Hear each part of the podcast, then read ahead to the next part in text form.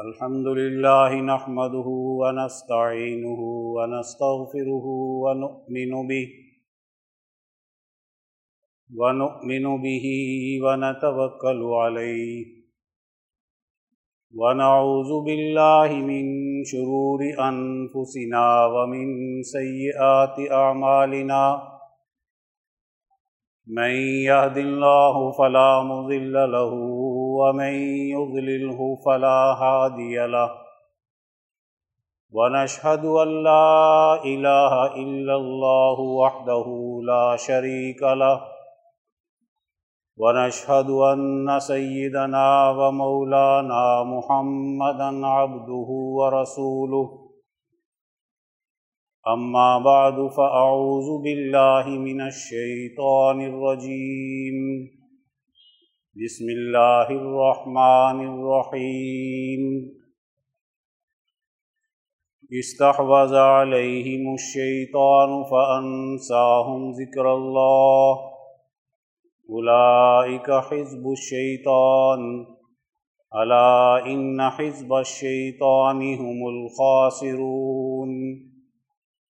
إن الذين يحادون الله ورسوله أولئك أولئك في الأذلين. كتب الله لأغلبن أنا ورسلي. إن الله قوي عزيز. وقال الله تبارك وتعالى لولا ينهاهم الربانيون والأحبار عن قولهم الإثم وأكلهم السحت لبئس ما كانوا يعملون. صدق الله العظيم. قال النبي صلى الله عليه وسلم، لا تزال طائفة من أمتي قائمين على الحق، لا يضرهم من خالفهم. وقال النبي صلى الله عليه وسلم بدأ الإسلام غريبا وسيعود كما بدأ فطوبى للغرباء او كما قال علیہ الصلاۃ والسلام میرے قابل احترام دوستو، قرآن حکیم کی ان آیات مبارکہ میں اللہ تبارک و تعالی دو جماعتوں کا تذکرہ فرماتے ہیں۔ ایک جماعت وہ ہے جو دنیا اور آخرت میں کامیاب ہوتی ہے، اور ایک جماعت وہ ہے جو دنیا اور آخرت میں ناکام ہوتی ہے۔ قرآن حکیم ان دونوں کا تعارف کراتا ہے۔ اور عام فہم انداز میں کراتا ہے۔ اور پھر ان دونوں کا انجام کیا ہے؟ اس کا بھی قرآن حکیم یہاں تعارف کراتا ہے۔ اور پھر اس کے ساتھ ساتھ جو لوگ دین سے واقف ہوتے ہیں، علماء ہوتے ہیں، ان کی کیا ذمہ داری ہے؟ عالم بننے کے بعد، شیخ بننے کے بعد، پیر بننے کے بعد، ان کی سوسائٹی کی اصلاح کے لیے کیا ذمہ داری ہے؟ اور جو اس کو پورا نہیں کرتا ذمہ داری کو، اس کا انجام کیا ہوتا ہے؟ اللہ تبارک و تعالی ان آیات مبارکہ میں اسی کی تفصیلات بیان فرما رہے ہیں۔ آج ہمارے لیے بہت بڑا سانحہ بھی ہے اور سوچنے کا موقع بھی ہے کہ ہم اس وقت زوال پذیر قوم ہیں۔ ہمارا معاشرہ، ہمارا سماج بحیثیت مجموعی ترقی سے محروم ہے۔ تنزل اور زوال کی طرف ہے۔ جس معاشرے پہ زوال آ جاتا ہے، اس کا نہ اپنا دین رہتا ہے، نہ اپنی اس کی روایات رہتی، نہ اس کا اپنا قانون رہتا ہے، نہ اس کی اپنی معیشت رہتی ہے، اور نہ ہی اس کا اجتماعی نظام رہتا ہے۔ جس قوم میں اجتماعی نظام اس کے قومی تقاضوں کے مطابق نہیں ہے، اس کے مذہبی تقاضوں کے مطابق نہیں ہے، تو اس کا مطلب وہ معاشرہ، وہ سوسائٹی زوال پذیر ہے۔ آج مسلمان دو ڈھائی سو، تین سو سال سے اپنی سیاست سے محروم ہے۔ جس دین کا اس نے کلمہ پڑھا، اس دین کی سیاست اس کے معاشرے پر، اس کی پارلیمنٹ پر، اس کے اداروں پر غالب نہیں۔ سیاست دینیا آزادی کا سبق دیتی سیاست دینیا اجتماعی شعور پیدا کرتی دینی سیاست کا غلبہ عدل و انصاف کی حفاظت کرتا ہے۔ سوسائٹی کے حقوق کی حفاظت کرتا ہے۔ ان کو ترقی کے راستے پر لگاتا ہے۔ اس کے الٹ غلامی ترقی سے محروم کرتی غلامی کے نتیجے میں ادارے تباہ ہو جاتے ہیں۔ غلامی کے نتیجے میں مذہب کی اور مذہبی حقوق کی حفاظت نہیں رہتی۔ یہ اس بات کا تقاضا ہوتا ہے کہ جب حقوق ٹوٹ رہے ہیں، اجتماعی نظام نہیں ہے، معاشرے میں عزت نہیں رہی، وقار نہیں رہا، آزادی نہیں رہی، تو تقاضا پیدا ہو جاتا ہے کہ اس معاشرے کو تبدیل کرو۔ اس میں انقلاب لاؤ۔ اس کو اس نظام سے آزادی دلاؤ جو اس کو غلام بنا رہا ہے، جو اس کی ترقی کو روک رہا ہے، جو اس کو عزت اور وقار سے محروم کر رہا ہے۔ دین اسلام کی یہ خصوصیت ہے کہ یہ صرف دنیا میں ہی ترقی کا ضامن نہیں ہے، اس کا نظام اس کا نظام آخرت میں بھی کامیابی کا ضامن ہے۔ جب معاشرہ اس پر چلے گا کہ وہ اپنے پیغمبر کی لائی ہوئی تعلیم کو، اس کے دیے ہوئے قانون کو، سیاست، معیشت کو، سماجیات کو اپنے معاشرے پر غالب کرے گا، وہ ترقی کرے گا۔ آگے بڑھے گا، عزت حاصل کرے گا۔ اور جب کوئی معاشرہ ان اللہ کے دیے ہوئے اس نظام سے محروم ہو جاتا ہے، ترقی سے محروم ہو جاتا ہے، گویا آج ہم نے یہ دیکھنا ہے، سمجھنا ہے کہ ہم بحیثیت مجموعی ترقی کی طرف ہیں یا زوال کی طرف ہیں۔ مذہبی اعتبار سے ہم دیکھتے ہیں۔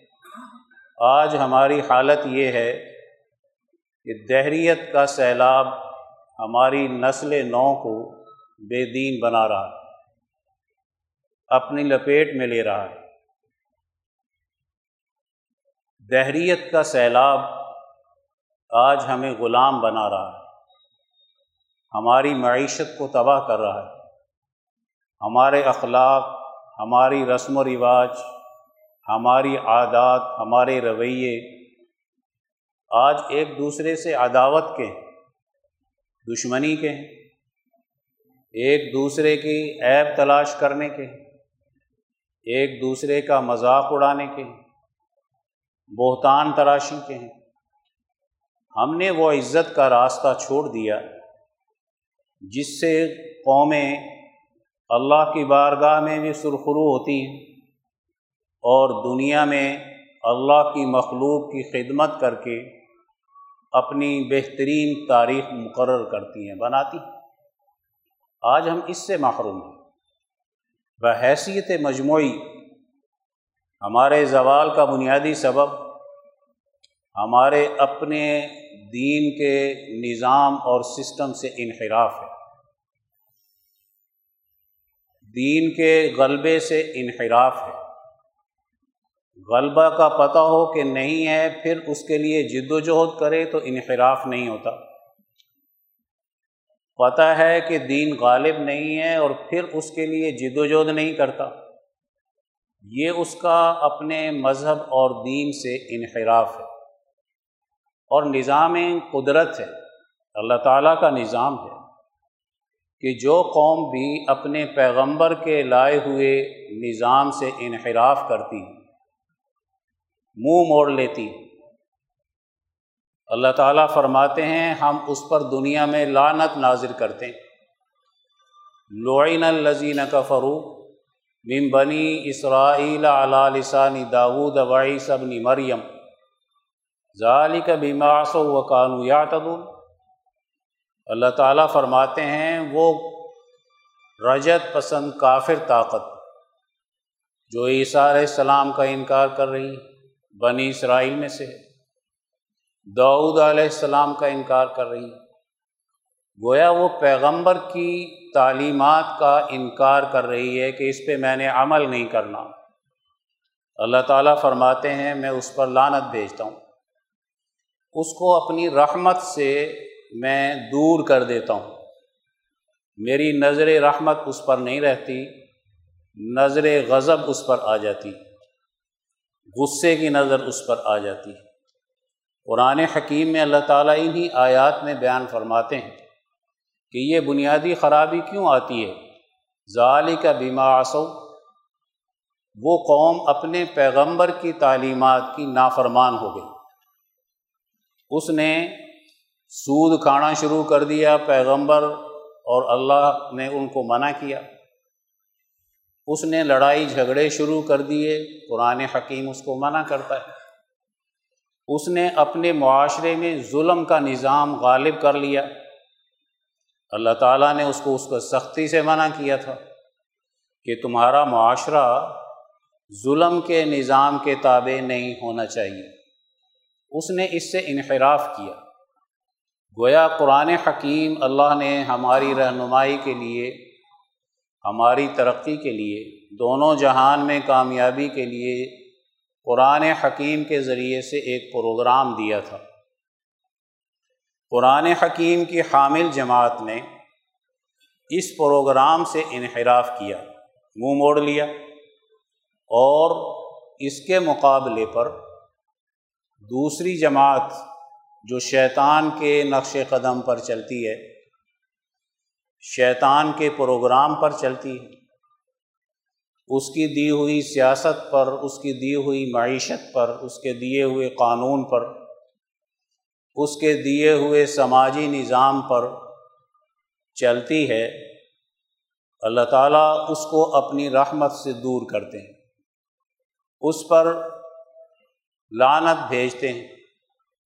دوسری جگہ اللہ تعالیٰ فرماتے ہیں، جب ہم کسی قوم پر لانت بھیجتے ہیں، تو پھر اس قوم کے علماء، اس قوم کے دانشور وہ اس وقت میں اس کتاب میں تحریف کرتے ہیں، اس کے مفہوم کو بدلتے ہیں، اس کی آیات کو اپنی مر مرضی کے مطابق اس کی تشریح کرنا شروع کر دیتے ہیں۔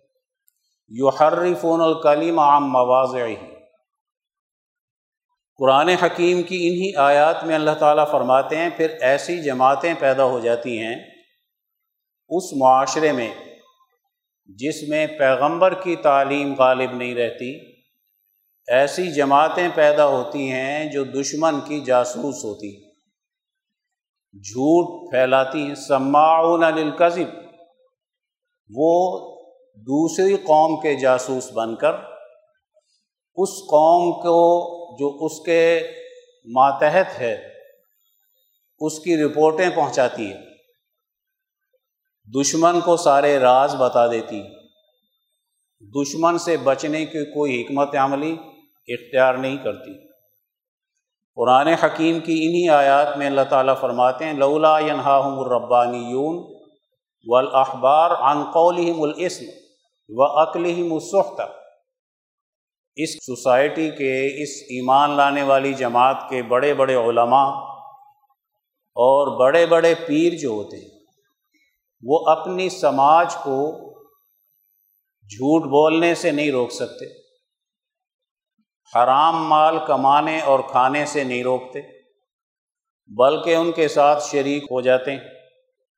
گویا ان کے تعلیم یافتہ طبقے کا جو کردار ہے، مذہب کی تعلیم کے حاملین کا، وہ قرآن حکیم کی تعلیم کے مطابق اور اپنی پیغمبر کی تعلیم کے مطابق نہیں رہتا۔ وہ گھڑا ہوا دین پیش کرتے ہیں، تحریف شدہ دین پر پیش کرتے ہیں۔ پہلی کتابوں میں تورات، انجیل میں تو لفظی تحریف بھی ہو جاتی تھی۔ قرآن حکیم میں لفظی تحریف نہیں ہو سکتی۔ اس کی حفاظت کی ذمہ داری لے لی۔ لیکن اس کا مفہوم، اس کی تفسیر، اس کی تشریح۔ اگر کوئی عالم، کوئی پیر صاحب اپنی مرضی کی کر رہا ہے، تو گویا کہ وہ خود اسی ضمن میں چلا جاتا ہے جو اپنی کتاب کے اندر تحریف کرتے ہیں لفظی طور پر۔ جب کسی معاشرے پہ اس کے پیغمبر کی تعلیمات کا غلبہ نہیں رہتا۔ تو قرآن حکیم کہتا ہے، اس میں بہت جماعتیں پیدا ہوں گی اور جماعتیں دشمن کی ایجنٹ ہوں گی۔ اس کے لیے کام کریں گی، اپنی کتاب، اپنی تعلیمات، اپنے دین کے غلبے کا راستہ چھوڑ دیتی قرآن حکیم نے اس کی مثال یہود کی دی ہے، نصارہ کی دی ہے۔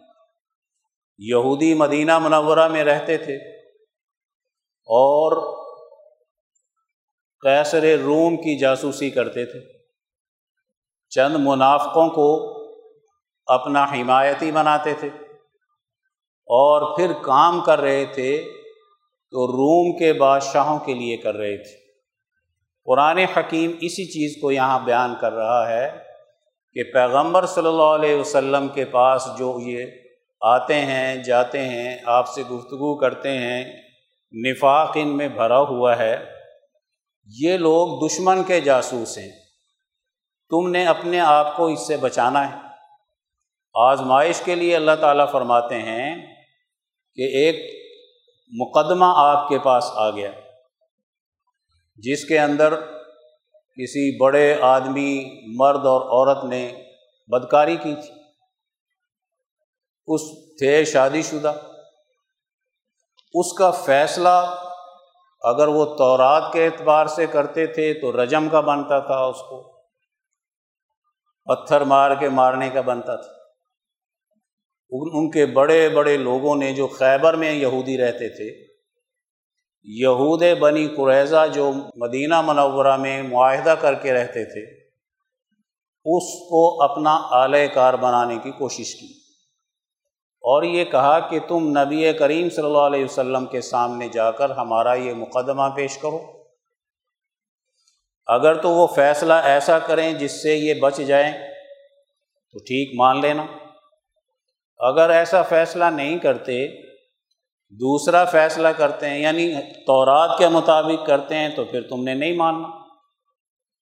اب گویا قرآن حکیم یہاں ان کی اس خرابی کو بیان کر رہا ہے۔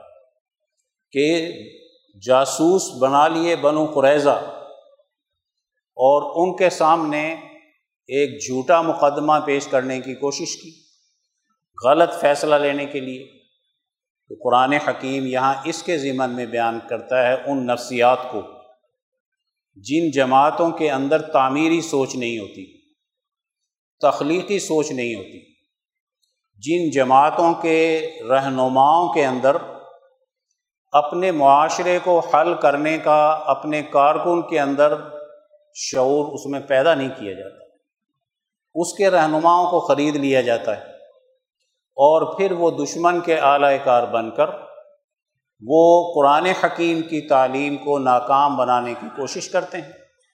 تو اللہ تعالیٰ فرماتے ہیں، جو اس طرح کا کردار ادا کرتے ہیں، ہم اس پر اپنی لانت بھیجتے ہیں۔ لعین الزین کا من بنی اسرائیل علا لسان داود وائی صبنی مریم، اور قرآن حکیم میں انہی علماء کی دوسری جگہ یہ تشریح کی گئی ہے کہ ان کثیرم من الاخبار والرحبان لیا کلون اموال الناصب الباطل و یسدون عن سبیل اللہ۔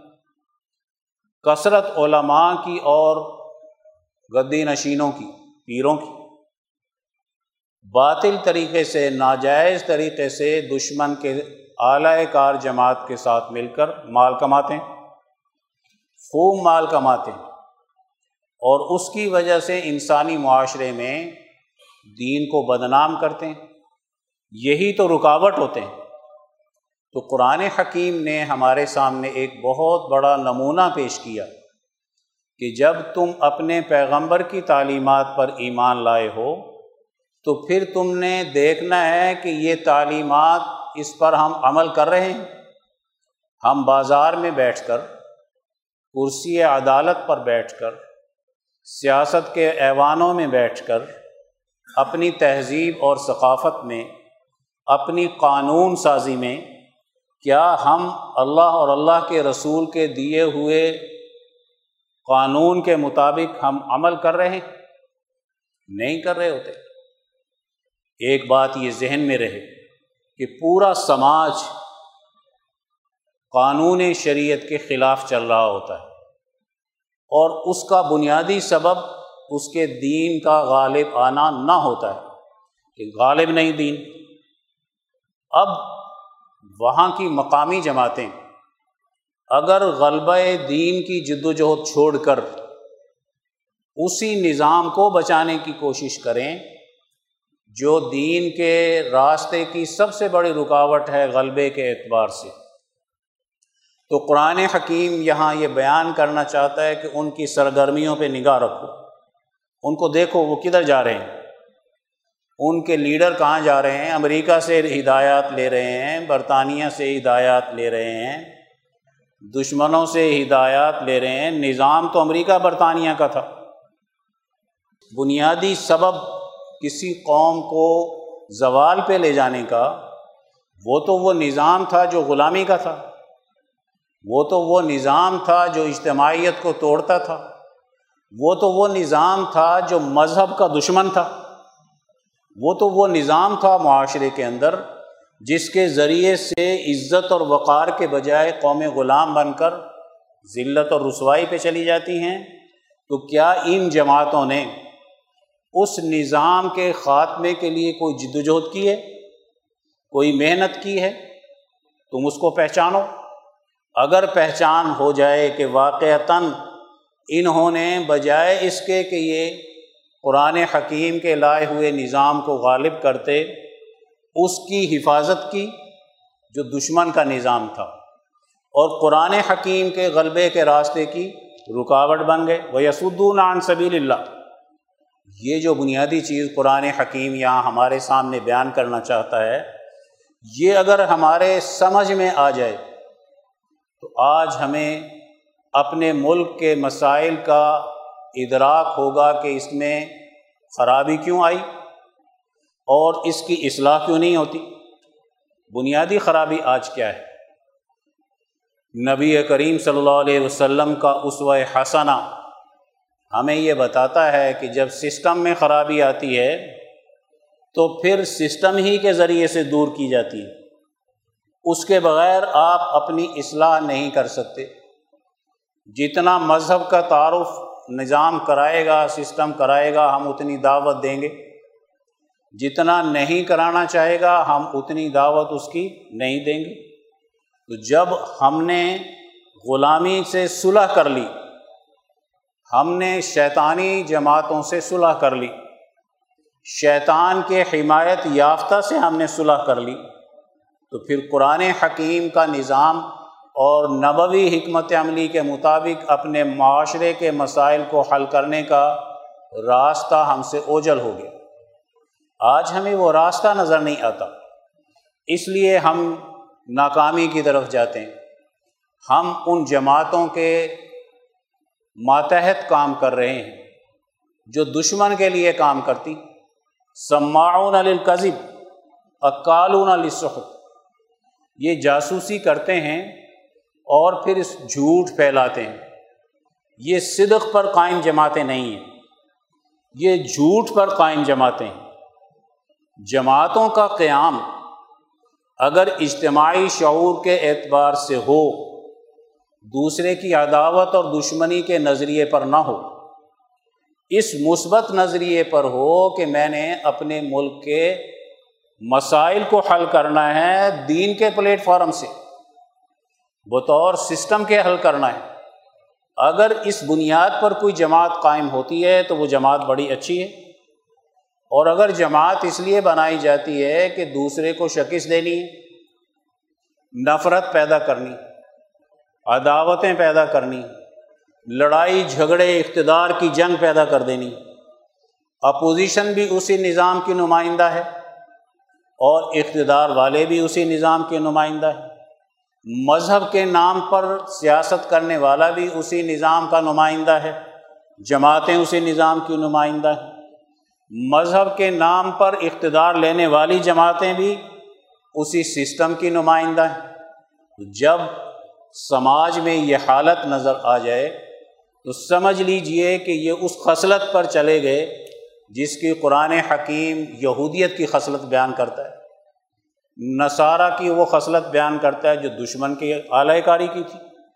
وہ خصلتیں عادات بیان کرتا ہے جو خصلتیں انسانیت کو تباہی کی طرف لے کر جاتی۔ آج کل ایک بڑا فتنہ ہے کہ ہم کہتے ہیں یہودی اسلام کا دشمن۔ یہودی مذہب تو نسلی ہے۔ آپ کا دشمن تو دہریت کا نظام ہے۔ یہودیت بھی اس کی اعلی کار ہے۔ نصرانیت بھی آج کی اس کی اعلی کار ہے۔ اور اسلام کے نام پر کام کرنے والی جماعتیں بھی آج اس کی اعلی کار ہیں۔ یہودی نسلی مذہب ہے تو وہ دوسرے کو یہودی نہیں بنائے گا۔ وہ دوسرے انسان کو دعوت نہیں دے گا کہ تم یہودی بن جاؤ، کبھی نہیں دے گا۔ ہم سیاست میں جب فیل ہو گئے تو ہم نے یہ مذہبی جنگ پیدا کی کہ ہم نے امریکہ کو بچانے کے لیے یہودیت کے خلاف بڑا پروپگنڈا کیا۔ نظام تو ہمارے یہاں امریکہ کا ہے۔ نظام تو ہمارے یہاں برطانوی سامراج کا ہے۔ کیا امریکہ، برطانیہ، جرمنی اور فرانس اور آسٹریلیا اور وغیرہ وغیرہ یہ یہودی ہیں؟ نہیں۔ یہ وہ دہریت کے نمائندے ہیں جو مذہب کو اپنی سوسائٹی سے پندرہویں اور سولہویں صدی میں نکال چکے تھے۔ ان کی بنیاد جو ہے وہ مذہب کی نفرت پر ہے، عداوت اور دشمنی پر ہے۔ لیکن ہم جب اسی کے اعلی کار بن گئے، اسی کا نظام سوسائٹی میں غالب آ گیا تو اس نے کہا کہ تم اپنا دشمن یہودیوں کو بنا لو۔ پھر ہم بڑا ایک دلیل دیتے ہیں کہ جناب یہودیوں کی کمپنیوں نے تو امریکہ پہ بھی قبضہ کر لی یہودیوں کی کمپنیوں نے۔ یہودی کمپنی کیا ہوتی ہے؟ اس نے تو آپ کے یہاں بھی قبضہ کر رکھا ہے۔ یہ سب فرسودہ ذہنیت کی باتیں ہیں۔ جن کے پاس تعمیری سوچ نہیں ہے، تخلیقی صلاحیتیں نہیں ہیں، دین کا صحیح فہم اور شعور نہیں ہے، بطور نظام سیاست، معیشت، سماجیات کے شعور نہیں ہے، وہ پھر اس طرح کی چیزوں کو سامنے لا کر اپنے نوجوانوں کے صلاحیتوں کو تباہ کرتا ہے، نقصان پہنچاتا ہے۔ ہماری سیاسی جماعتیں نفرت پیدا کریں گی دوسری سیاسی جماعت کی۔ لاکھوں کی تعداد میں، کروڑوں کی تعداد میں ان کا کارکن ہے، لیکن وہ اس نظام انگریز سے نفرت نہیں کرتا، نہ اس کی نفرت پیدا کی جاتی ہے۔ نفرت کرتا ہے تو ایک دوسرے کی نفرت پیدا کر رہا ہوتا ہے۔ کوئی اگر امریکہ کی مخالفت کرتا ہے، اس میں نفاق بھرا ہوا ہوتا ہے۔ اسی نظام کو چلانا چاہتے ہیں جو امریکہ کا ہمارے ملک میں موجود ہے۔ آپ سوچئے، ایک طرف ہم کہتے ہیں کہ ہم نے نبوی نظام چلانا ہے۔ ہم نے اس کو مدینہ کی ریاست بنانا ہے۔ ایک طرف ہم کہتے ہیں ہم نے اس میں برطانیہ کا نظام چلانا ہے۔ برطانیہ مدینہ کی ریاست کا آج کا نقشہ ہے۔ آج کی انگریز کی جو آسٹریلیا ہے، کوئی کینیڈا ہے، کوئی اور ملک ہے، چائنا ہے، کوئی روس ہے، یہ کس کے نقشے ہیں؟ مدینہ کی ریاست کے نقشے ہیں۔ تو پھر مدینہ کی ریاست کی کیا ضرورت ہے ہی نہیں کہ نقشے کے تحت اپنی بات کرو؟ نہیں۔ دو نظام کبھی کسی ملک میں نہیں چل سکتے۔ نظام ہمیشہ ایک ہی چلتا ہے۔ ہمارے ملک میں سات آٹھ نظام تعلیم ہیں، سارے اپنے ملک کے مسائل حل کرنے میں ناکام ہیں۔ فیل ہیں۔ چار پانچ ہمارے مذہبی بورڈ ہیں۔ اپنے ملکی مسائل کے حل کرنے میں سب گروہیتوں کا شکار ہیں اور سب ناکام نظر آتے ہیں۔ کیا یہ حل ہے کہ ہم بورڈ زیادہ بنا لیں، جماعتیں زیادہ بنا لیں، زیادہ پروپگنڈا ہم کرنا شروع کر دیں تو کیا اس سے مسائل حل ہوتے ہیں؟ نہیں، بنیادی خرابی سمجھنی چاہیے۔ جو قرآن حکیم ہماری رہنمائی کرتا ہے، کہ تمہاری سوسائٹی کی خرابی کی جڑ فرعون کی سیاست ہوگی۔ تمہارے خرابی کی بنیادی جڑ قارون کا معاشی نظام ہوگا۔ تمہاری خرابی کی بنیادی جڑ حامان کا مذہبی نظام ہوگا۔ حامان کا دیا ہوا مذہبی نظام فرعون کی سیاست کا اعلی کار ہے۔ قارون کا دیا ہوا معاشی نظام فرعون کی سیاست کا اعلی کار ہے۔ جب قومی غدار پیدا کیے جائیں کسی قوم میں قارون کی طرح اور حامان کی طرح، تو پھر وہ اپنا وجود باقی نہیں رکھ سکتے، اپنا تشخص باقی نہیں رکھ سکتے۔ وہ سب دھوکہ دے رہے ہوتے۔ آج ہم اگر یہ کہتے ہیں کہ ہم نے نبوی حکمت عملی کے مطابق اپنا کام کرنا ہے، تو ہمیں بتائیں کہ نبوی حکمت عملی کی سیاست کیا ہے؟ نبوی حکمت عملی کی معیشت کیا ہے؟ نبوی حکمت عملی کا سماجی نظام کیا ہے؟ نبوی حکمت عملی کے مطابق روحانی ترقی کا نظام کیا ہے؟ قرآن حکیم میں تو اللہ تعالیٰ کہتے ہیں، یہ یہودی اگر قانون کی پابندی کرتے ہیں اور ان کے اندر روحانیت کے مراکز سے اعلیٰ تعلق نہیں ہے، تو اس کا مطلب یہ ہے کہ ان کے دل سخت ہو گئے اور یہ اپنے اس قانون پر بھی عمل کرنے میں مخلص نہیں رہے۔ ان کا یہ قانون نہ ان کو دنیا میں کامیاب بنا سکتا ہے، نہ ان کا یہ قانون ان کو آخرت میں کامیاب بنا سکتا ہے۔ نصارہ اگر صرف رہبانیت کی بات کرتے ہیں، روحانیت کی بات کرتے ہیں اور قانون سے کاٹ دیتے ہیں قانونی طریقۂ کار غلبہ دین کا نہیں رکھتے، تو ان کی یہ روحانیت کبھی انسانیت کے اجتماعی مسائل کو حل نہیں کر سکتی اور اس کو کامیابی کی طرف نہیں لے جا سکتی۔ دونوں میں توازن قائم کیا جاتا ہے۔ دونوں کے اندر ایک درجہ بندی قائم کی جاتی ہے۔ اعلیٰ درجے کا نظام وہ ہے جو اللہ تبارک و تعالیٰ سے ہمارے قلب کا، ہماری عقل کا، ہمارے باطن کا تعلق جوڑتا ہے۔ اور قلب کا جب تعلق جوڑتا ہے تو قلب کی بیماریاں دور ہوتی ہیں۔ حسد نکلتا ہے، بغض نکلتا ہے، تکبر نکلتا ہے، لالچ نکلتا ہے حرس نکلتی ہے ریا کاری نکلتی ہے، بزدلی نکلتی ہے۔ تو یہ اللہ سے تعلق کا نتیجہ ہے۔ یہ کیسی روحانیت جو بزدل بنا دے۔ یہ کیسی روحانیت ہے جو دشمن کا اعلی کار بنا دے؟ یہ کیسی ہماری روحانیت ہے جو شیطانی جماعتوں کے سمجھنے کا شعور ہی نہ پیدا کرے؟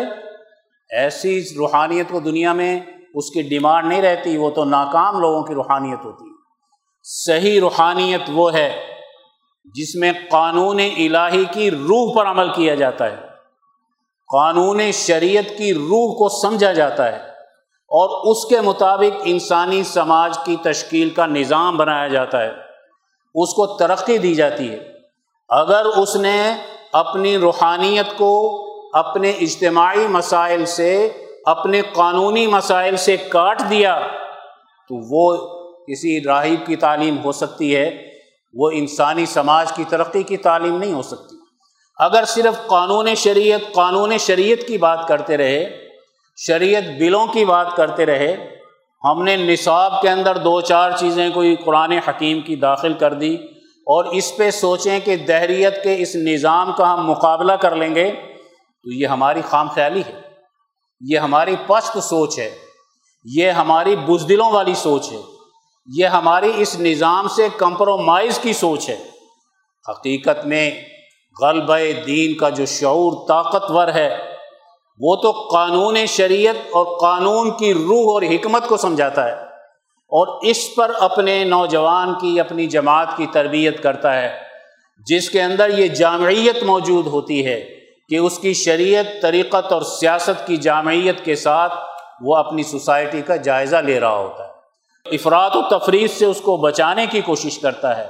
ایسا عالم جو اصول جہاں بانی جانتا ہو، ایسا عالم جو صحابہ کرام کے اسوہ حسانہ کو جانتا ہو۔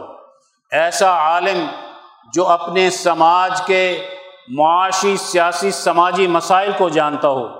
ایسا عالم جس کے اندر لالچ حیرس اور تما نہ ہو اور فکر آخرت اس پر غالب رہے۔ وہ عالم قرآن حکیم کی نگاہ میں بہترین عالم ہوتا ہے۔ اس کے ذریعے سے معاشرے کے مسائل حل ہوتے ہیں۔ آج ہمارے مسائل کے ناکام حل نہ ہونے کی بنیادی وجہ کیا ہے؟ ہم پہ انگریز کا نظام مسلط ہے، برطانیہ، امریکہ کا نظام مسلط ہے۔ ہم اس سے آزادی حاصل نہیں کر سکے۔ اور نتیجہ آج کیا نکلا؟ ہم مایوسی کے گڑے میں جا رہے ہیں۔ ہمارا نوجوان مایوس ہو کر دہریا ہو رہا ہے۔ دہریت کی گود میں جا رہا ہے۔ آج دہریت پھیلانے والے تعلیمی ادارے موجود۔ دہریت پھیلانے والی سیاست موجود، دہریت پھیلانے والا معاشی نظام موجود، اور ہم خوش ہو رہے ہیں کہ ہم نے کلمہ پڑھنا تو سیکھ لیا، نماز پڑھنی تو سیکھ لی۔ نہیں، دین سب سے پہلے اجتماعیت میں غالب آتا ہے۔ اجتماعی ظلم کا خاتمہ کرتا ہے۔ اس کو ترقی کے راستے پر لے کر جاتا ہے۔ عدل و انصاف سے وابستہ کرتا ہے۔ تو قرآن حکیم کی یہ آیات مبارکہ ہم میں یہ شعور دیں گی کہ ہمارے علماء ہمارے پیروں کی ذمہ داری ہے کہ وہ اپنی سماج کے اندر جو جھوٹ غالب ہے، اس کے مقابلے کا نظام تیار کرے۔ ہمارے معاشرے میں جو دشمن کی ایجنٹ جاسوس جماعتیں ہیں، جو امریکہ، برطانیہ کی جاسوسی کرنے کے لیے پیدا کی گئی اور دین اسلام کے راستے کی رکاوٹ بن گئی اگر آج علماء اس سیاست کو نہیں سمجھ سکتے، تو وہ کیسے معاشرے میں دین کو غالب کر سکتے ہیں؟ ہمارے علماء ربانی، آپ حضرت شیخ الہند کا مطالعہ کیجیے، آپ مولانا مفتی کفایت اللہ صاحب کا مطالعہ کیجیے، امام انقلاب مولانا عبید اللہ سندھی کو آپ پڑھیں، آپ ولی اللہ پوری جماعت کے علماء کو پڑھیں، انہوں نے دشمن کی صحیح پہچان بتائی۔ اور اس کا مقابلہ کرنے کا صحیح راستہ بتایا اور پھر ساتھ ساتھ آزادی اور حریت کا سبق سکھایا اور سب سے بڑا کارنامہ یہ انجام دیا کہ آج دنیا کے اجتماعی مسائل سیاست کے پلیٹ فارم سے کیسے حل کیے جا سکتے ہیں؟ معیشت کے پلیٹ فارم سے کیسے حل کیے جا سکتے ہیں؟ آج مزدور کسان اور مظلوم کی مدد کیسے کی جا سکتی ہے؟ اس کے حقوق کا تحفظ کیسے کیا جا سکتا ہے؟ جب آپ اسلام کا اقتصادی نظام پڑھیں گے، جو ولی اللہ جماعت کے بہت بڑے اسکالرس کا لکھا ہوا ہے، جب آپ اسلام کی سیاست کا نظام پڑھیں گے، جو امام انقلاب مولانا عبید اللہ سندھی نے ہمارے سامنے بیان کیا ہے، خارجہ پالیسی میں بھی، داخلہ پالیسی میں بھی ایشیا کو کیسے اکٹھا کرنا ہے، یورپ کی غلبے کو کیسے توڑنا ہے اور اپنی اس قومی سوچ کو بین الاقوامیت کی طرف کیسے لے کر جانا ہے؟ قرآن حکیم اس میں ہماری کیا رہنمائی کرتا ہے؟ وہ انٹرنیشنل سطح کی سوچ دے کر قوموں کے اجتماعی مسائل کیسے حل کرتا ہے؟ اگر آج ہم نے ان اسکالرز علماء کا مطالعہ نہ کیا، تو آج ہم بھی اسی سیلاب میں بہ جائیں گے، جس میں آج ہمارا یہ نظام بڑی بڑی جماعتوں کو اپنے پیچھے لگا کر اب بہا لے جاتا ہے اور ان کو غلط راستے پر لگاتا ہے۔ آج کے وقت کا تقاضا یہ ہے کہ ہم دین کا صحیح شعور غلبے کا پیدا کریں۔ ہم اعلی کار بننے سے بچیں۔ ہم سوسائٹی کے اجتماعی مسائل کا حل نبوی حکمت عملی میں تلاش کریں اور اس کا سب سے بڑا شاہکار آج کے دور میں ولی اللہ نظام فکر ہے، جو امام شاہ ولی اللہ اور ان کی جماعت نے ہمارے سامنے دی ہے۔ وہ گمراہی سے بچاتے ہیں، دہریت سے بچاتے ہیں۔ مفاد دنیا کی محض دنیا کی سوچ سے بچا کر اس کو دنیا اور آخرت کی کامیابی کا راستہ بتاتے ہیں۔ جب ہمارے پاس یہ نظام آئے گا، ہم کسی سرمایہ داری نظام کے اعلی کار نہیں بن سکتے، ہم کسی سوشلسٹ نظام کے اعلی کار نہیں بن سکتے، ہم فرقہ واریت میں دخل نہیں دے سکتے، ہم کسی اور لڑائی جھگڑوں میں نہیں آ سکتے۔ ہم دشمن کی چالوں کو سمجھ سکتے ہیں اور دشمن کو ناکام بنانے کی صحیح حکمت عملی اختیار کر سکتے ہیں۔ آج ضرورت ہے نوجوان کو صحیح رہنمائی فراہم کرنے کی، صحیح دین کے غلبے کا شعور دینے کی اور زوال سے نکالنے کی۔ اللہ تعالی ہم سب کو دین کا صحیح فہم نصیب فرمائے اور غلبہ دین کی جد وجہد کے لیے ہم سب کو قبول فرمائے۔ واخر دعوانا الحمد للہ رب العالمین۔